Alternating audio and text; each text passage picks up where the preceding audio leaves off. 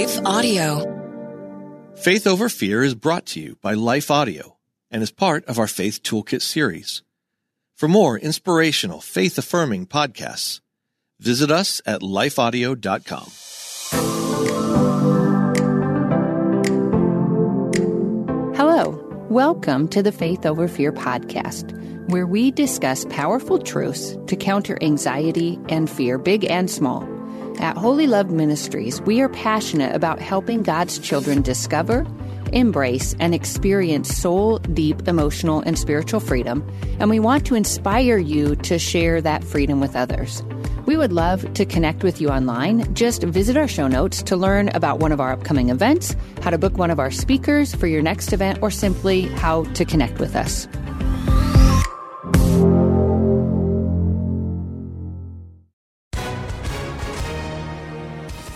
Hi, everyone. If you've been injured in an accident that was not your fault, listen up. We have legal professionals standing by to answer your questions for free. Call now and find out if you have a case and how much it's potentially worth. Call 800-497-4410. I'm here with spokesman John Wolf. So, John, tell everyone listening who should call right now. Well, Maria, first off, thank you for having me here. It's always nice to answer the listeners' questions. Now, as far as who should call in, anyone who's been injured in an accident and think you deserve compensation, give us a call right now, 800-497-4410. You'll find out if you have a case and how much it's potentially worth. Thanks, John. You heard it, folks. Take advantage of this opportunity and call now, 800-497-4410. Advertisement sponsored by Legal Help Center may not be available in all states.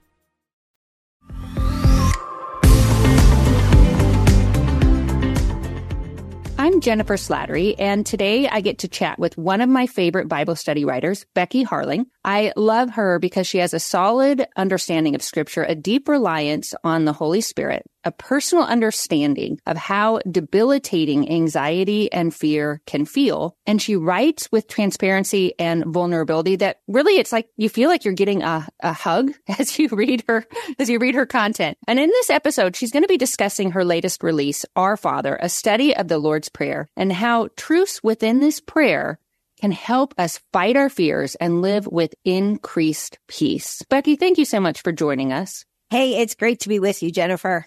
Well, first of all, Becky is my leadership and writing coach, which has been super helpful. She's also a gifted speaker who continually draws God's people into a deeper experience with Him. She has a degree in Bible literature, and she's a certified coach with the John Maxwell team. She helps those looking to move beyond their personal obstacles to live life intentionally with purpose and passion. She offers mastermind classes and seminars on leadership, communication, and personal growth. And in addition, she offers personal coaching for those like me looking to grow emotionally, professionally, or spiritually. And you can catch her on her website, BeckyHarling.com, and on her podcast, The Connected Mom. She's also the author of numerous books, including one of my favorites, The Extraordinary Power of Praise, which we discussed here on the Faith Over Fear podcast in an episode titled Fighting Anxiety and Fear Through Praise, which dropped on November 15th. Did you realize it was that long ago? November 15th. Wow, no, I didn't.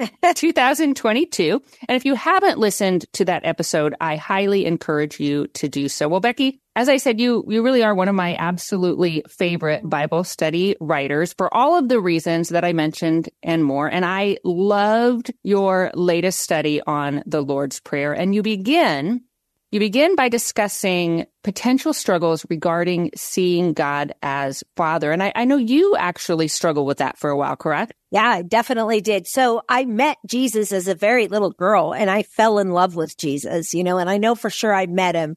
I remember giving my heart and life to Jesus at like 3 years old. I talked to him all the time, but I had this huge disconnect with God the Father because in my mind, he looked a lot like my father.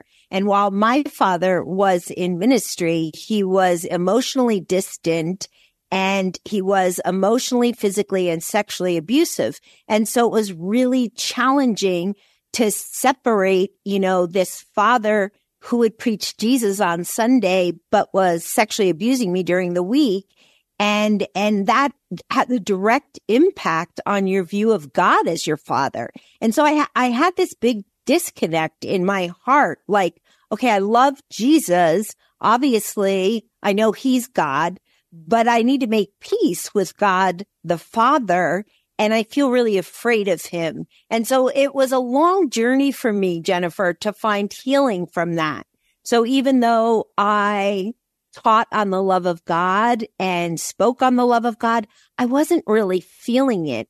And it wasn't until I began to discover, hey, I have a lot of work to do regarding my past and finding healing, and then more work to separate my earthly father from my heavenly father. But as I did that, I grew at rest with being with God the Father, and I realized how much he loved me. I remember one time being in a hotel room on my knees, just, worshiping and saying, God, I want to trust you as my father, but it's so hard, and just really weeping before him. And, he spoke to me. He doesn't always speak to me in a vision, but he gave me a picture that day, and it was of him holding that little girl, Becky, on his lap. And God the Father was weeping over me as I was weeping. And I realized for the first time that God the Father was not on my earthly father's side as far as the abuse. Certainly he loved my earthly father, but he wasn't for the abuse.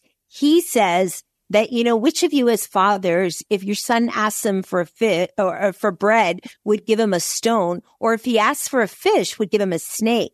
Well, if a stone represents emotional coldness and a snake represents abuse, I had both of those. And yet God delights in being our heavenly father and giving us good gifts because he wants us to trust him. I love that you actually went to him directly. I mean, and I'm sure you had other ways that you healed from your past. Oh, definitely. But I love that you said, God, I want to trust you. I want to experience you more deeply. And then he met you in that place. So I think that's really beautiful. Yeah. Well, and God loves to meet us. I think when we dare to be authentic and honest with him, he responds to that. We can't fake it before God. I always tell people, he knows what you're thinking anyway. You may as well tell him, the good, the bad, the ugly, all of it, because he can see all of that. So when you come before him and you're trying to act all holy and like you got your act together, that's not what he wants. He wants you to come as his child and bring your whole self to him. So why is that so important? I know you discuss a lot in your study, and you encourage the reader to really be vulnerable and authentic with God. And I hear what you said, he knows anyway, but why is that so important when it comes to our experience of him? Well, because we can't experience intimacy with God unless we're real with God, right? So the problem that the Pharisees had that Jesus called out in them was that they were hypocrites, right? They were trying to make their prayers, and prayer is just a conversation with God. But they were trying to make their prayers like mini sermons, oh, holy God, and on and on and on. And some of you have probably heard prayers like that in church, but God loves the prayers where we're down on our knees saying, God, I am a hot mess today. I am upset over this. I'm anxious over that.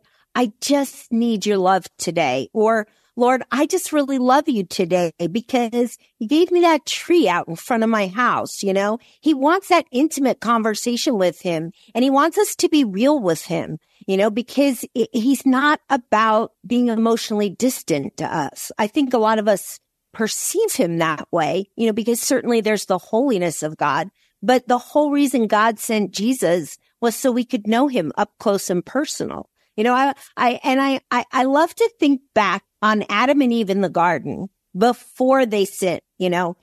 Scripture alludes to the fact that God would come and walk and talk with them in the evening, right? Before sin. Don't you wonder what they talked about? I mean, they didn't have any problems or anything. Probably chocolate. Wow, God, you did such a great job on the fruit tree or whatever, But it was a conversation because God wants intimacy with us, and we cannot have that unless we're real. I also love how you recognized what I heard you saying is that you recognized you were not experiencing God's love. And so it sounds like you recognize, okay, I know in my head, at least in scripture, God is love. Therefore, there must be some disconnect. So let me kind of get to the root of that. Is that kind of what you were saying? Exactly. Because, I grew up in a culture of Christianity where it was all about, like, you can't trust your feelings, you know, and so you just got to know in your head that God loves you. Well, I knew in my head, but I wondered, like, does he want me to feel his love? Of course he does. You know, what kind of father that really loves his kids doesn't want them to really feel his love? So I had to look at, okay, there's this disconnect in my heart between my head and my heart. You know, it's almost like I felt like, okay, God loves me because he's under contractual agreement to do that, you know, because the word says he loves me, so he has to love me. But am I a pain to him? Am I annoying to him? No, God delights in me. He loves me categorically, and he wants me to feel that love. And he wants you to feel that love, because that's why he sent Jesus. Speaking of that, so in your study, you talk about the cost of adoption. So of God adopting us into, and so for those who maybe who are kind of new to scripture, who haven't read about adoption, but scripture tells us that in Christ, through faith in him, we are adopted as God's beloved child. And that to you really has deep meaning, correct? Yeah, it does. So we have this little adopted grandson. He is adorable. And yet, in order to adopt him, our kids had to raise a lot of money. So I remember they, you know, applied for grants for adoption. They ran, you know, a lot of fun game nights to raise money, all towards their adoption. And when we finally met that little boy, I mean, our hearts just fell in love with him. And then our son so our adopted grandson's name is Zachary, and our son-in-law gave him his name as his middle name, so that Zachary would know he belongs to Chris. And they don't love Zachary any more than their biological children, you know, because he's precious to them. So the correlation to being adopted in God's family is amazing, because in Romans, it says we are adopted into God's family. He gives us his name. He gives us his righteousness. And he calls us his beloved children. And then being in a family, we have belonging and we have a place of secure attachment. And that's what I love. You know, if you know anything about adoption, adopted parents are always concerned about, okay, is this child going to attach? And so there's a lot of things you can do right in the beginning to help your child achieve that attachment. Well, a lot of us are kind of like that with God, right? But we have secure attachment with God. In fact, that Old Testament word for loving kindness, the everlasting loving kindness of the Lord. So that's from the Hebrew word hesed. And yes, it means eternally loving, but it implies a secure attachment. In other words, the Father holds us secure. And just like my little grandson can be naughty sometimes, that doesn't make his parents love him any less, right? And it's the same with us. We have that secure attachment with God as our Father.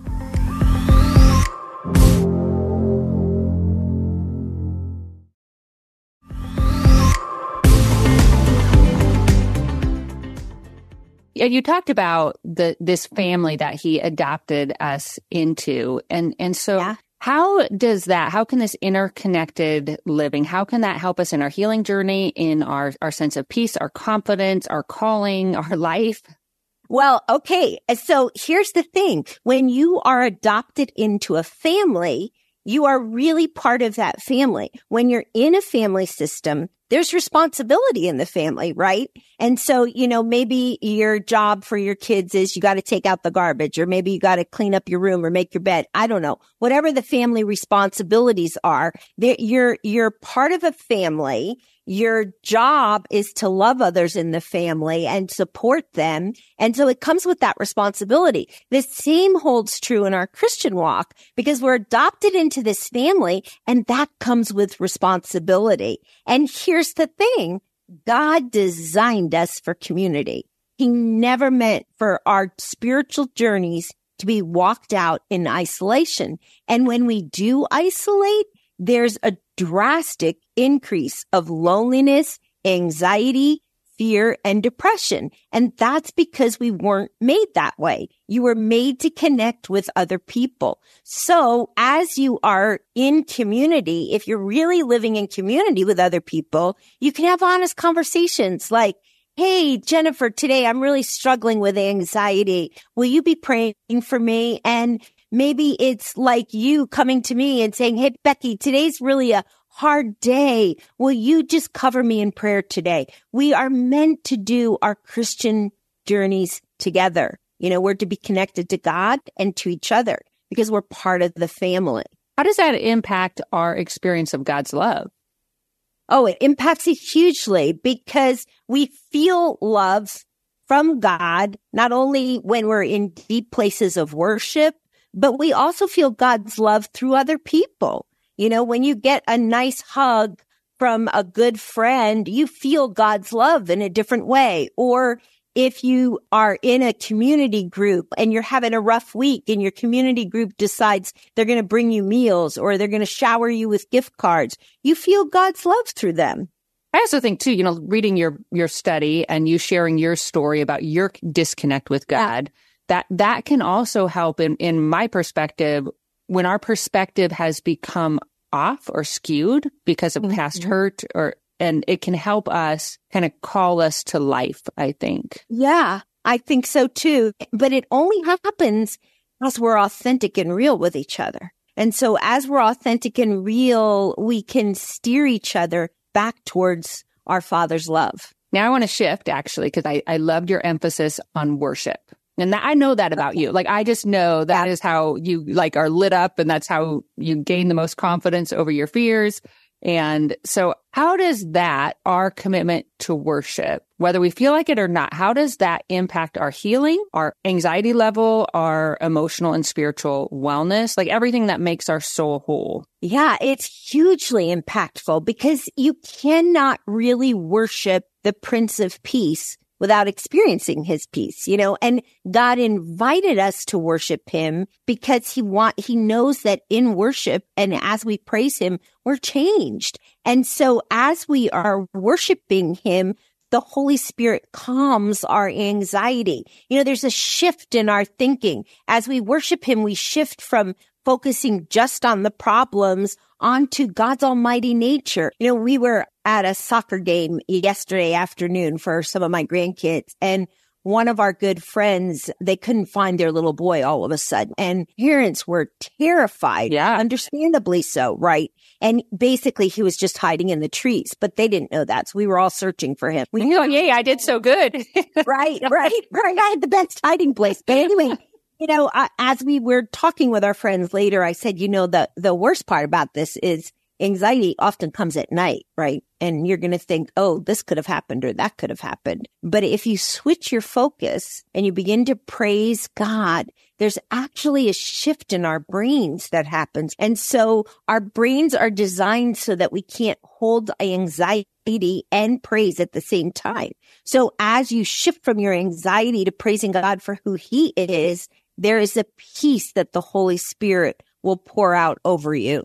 That's beautiful. So speaking of shifting our thoughts onto God, who he is, his truth. So in week 2, you encourage your readers to reflect upon their life, to make a list of the sins that God forgave them from, tragedies that he had rescued them from, and healing that he accomplished in their lives. So those three, I think those were the three things you really encourage them to focus on. So how can that practice, if we make that a practice, how can that help us experience increased confidence and freedom? Yeah, well, first of all, it helps you to fall more in love with Jesus because you realize, wowzers, he's healed me from a lot. He has forgiven my sins. He has healed me. He has redeemed my life from the pit. And as you focus on that, it does translate into more confidence as you walk into the future because there's this thing called the worship of remembrance. As you remember what God has done in the past, it gives you more confidence to trust him in the future. Trust is a wonky thing, I think, because we want to trust, but really when you're trusting God, you're at rest with him. You're at peace with him. You're relying on him. You just know he's got it. But to get there sometimes is a big leap for us. As we look back and see all the ways he's met our needs in the past, we can trust him with confidence for the future because we know, okay, we've come this far. He's held us all this time. He's not going to let us go now. I want to camp on that for a minute. You said it can be a big leap for us. I want to speak to those who maybe are just starting their faith journey or their healing journey. For you, it was really a journey, right? It wasn't like you woke up one day and you're like, okay, I know God's amazing and I trust him and I love him, to where now I would say you're really in tune with him, right? Mm-hmm. So what would you say to the person who says, you know, that is just way too huge of a leap for me? Learning to trust Jesus is a baby step by baby step journey, particularly if you are dealing with trauma in your background or hurt in your background. All of us are dealing with some kind of trauma or hurt. I'm convinced of it. And so sometimes we have to look back at that trauma to understand where the root of our anxiety comes from. And then we invite Jesus into that to heal that, right? But it's a journey. It doesn't happen overnight. There are mornings where I wake up even at this age and I think, okay, why am I not walking in perfect sync with the Holy Spirit yet? But it's a gradual transformation that happens in our lives. And it won't be until we get to heaven that we are fully complete and fully healed. So there's always a little more healing that God wants to do, you know? And so as we take those baby steps with him, Lord, I surrender to you. I want to walk in sync with you. I want you to fill me with your spirit. Heal me of the hurt that I experienced back there. Show me what forgiveness looks like, all the things. And as we continue on that journey, gradually trust begins to develop. I'd like to think of that in terms of kind of like this spiral, upward spiral. So how does our understanding, like developing an accurate view of who God is, impact that trust? But then also the other way, how does our trust help impact an accurate view of God? Like, are those two interrelated? Yeah, they are. And so I think sometimes we have to be careful because we're living in a day and age where different sectors of Christianity are a bit polarized, right? And so we think, okay, I have all my theology straight and yours might be a bit askew. So my job is to fix your theology. And I don't see that anywhere in scripture, right? So it's a journey that Jesus invites us to get to know God more and more. As we are getting to know him more and more, we experience him more and more. And so the two feed each other. And as we get to know him more and more, and we experience his grace, we understand who he is more and more. And that's where theology really comes from. Which reminds me of your quote. So in week 3, you wrote, speaking of as you get to know God more and we trust him more and then we experience him more. So you wrote, God's will for you is an expression of his love for you. I'm going to say that again because I think it's so, so beautiful just in that trust journey. But you wrote again, God's will for you is an expression of his love for you. So why is that so important for us to really hold on to, maybe put a sticky note on our desk or on our computer or on our mirror when we are facing challenging circumstances or maybe when obedience feels really terrifying? Why is it so important to remember that? Because for starters, the whole journey to follow Jesus is a journey of surrender. And so that week 3 comes out of, you know, your kingdom come, your will be done. And that's a bold prayer because sometimes we want to say, my kingdom come, my will be done. But Jesus is inviting us to surrender to his will. And so it's important that we understand if we're going to surrender to his will, if we're going to ask for his kingdom to come, we have to understand that he loves us deeply and that everything that will come from his hand comes from a loving hand and not a vicious hand or a vengeful hand or a hand that's going to smack you because you didn't do it right. It's a hand of love. And so his will for us is always grounded in his love for us. That actually reminds me back. I'm going to take it back. I don't remember what week this was when it was your adoption, when you wrote about the adoption into God's family. And you talked about that coming at a very high cost to both God the Father and God the Son. So expand on that a bit. Yeah. So just like I mentioned before, you know, with our kids, they had to raise all this money to do the adoption. Well, adoption is always costly, right?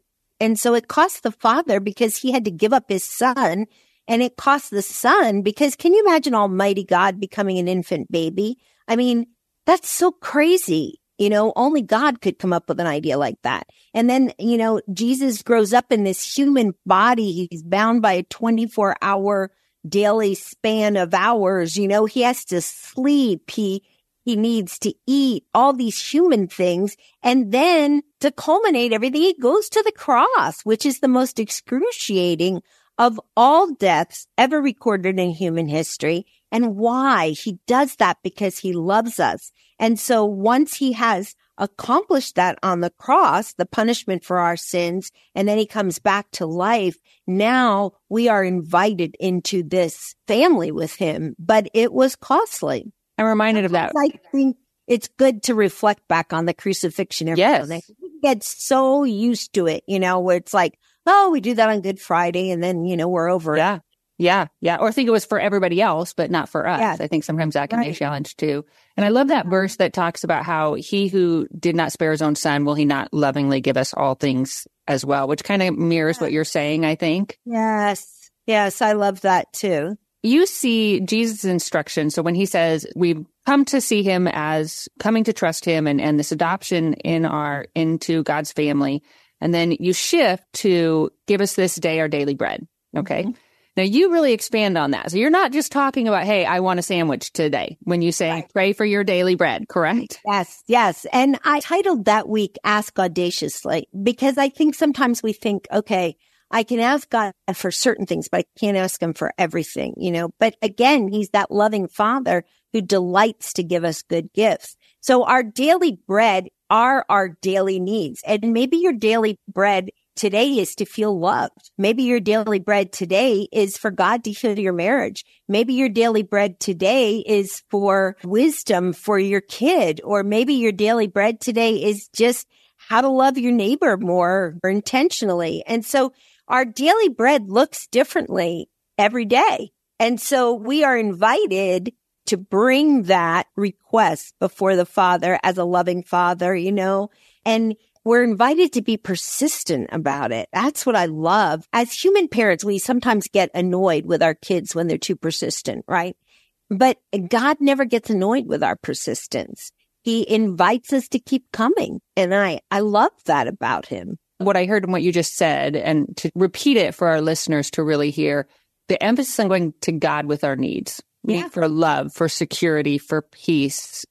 I don't think that's often natural. Like for me, that I want to do better, but I often will go to everything else first, which doesn't work. And then I'm like, okay, Lord, I'm lonely, or whatever it is I'm thinking.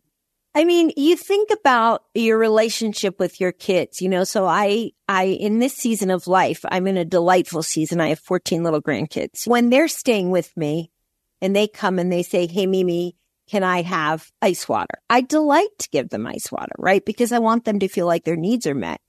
If we're at Target, true story, and they say, well, I really need this toy. I delight in getting them that, sometimes to my detriment, but God delights to give his children good things. Now, that doesn't mean, if you're listening to this, oh, great, I've been wanting a Tesla, God for that Tesla, and he's going to give it to me. That's not what it means. It just does mean, though, that your Father in heaven delights to hear your voice. He delights in your persistence, and he delights to give you what is good for you. And you can trust him to do that. That's beautiful. And I think that's a great place for us to end this discussion on. So if you haven't picked up her study yet, it's Our Father, a study of the Lord's Prayer. And like I said, I worked through it. It's phenomenal. And especially for our listeners in particular, because so many of our listeners are coming here because of fear and anxiety. And Becky, that's something you do really well in all of your content, is helping listeners find tools that they can actually grab hold of, scriptural tools to find increased peace. So I love that. I'm going to read the back a bit. So everyday Christians around the world recite the Lord's Prayer, but could we drink more deeply from this sacred gift?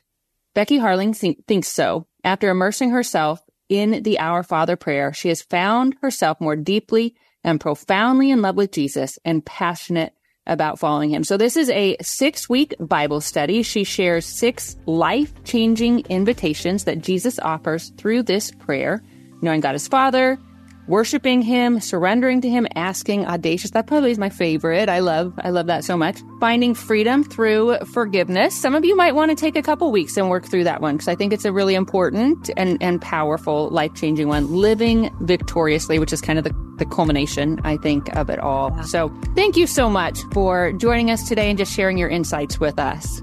Thanks for having me, Jennifer. I loved it. Well, thank you for listening. If you haven't already done so, I encourage you to subscribe to this podcast. Then you won't miss a single episode. Share it with your friends. And we have some discussion questions actually in our show notes. Gather people around and just talk through those and see what happens. And until next time, may you live as one who truly has been set free. Faith Over Fear is a production of Life Audio and Salem Media. If you liked what you heard today, please take a second to rate and review this podcast in your favorite podcast app so that more listeners like you can find the show. For more faith-filled, inspirational podcasts, visit us at lifeaudio.com.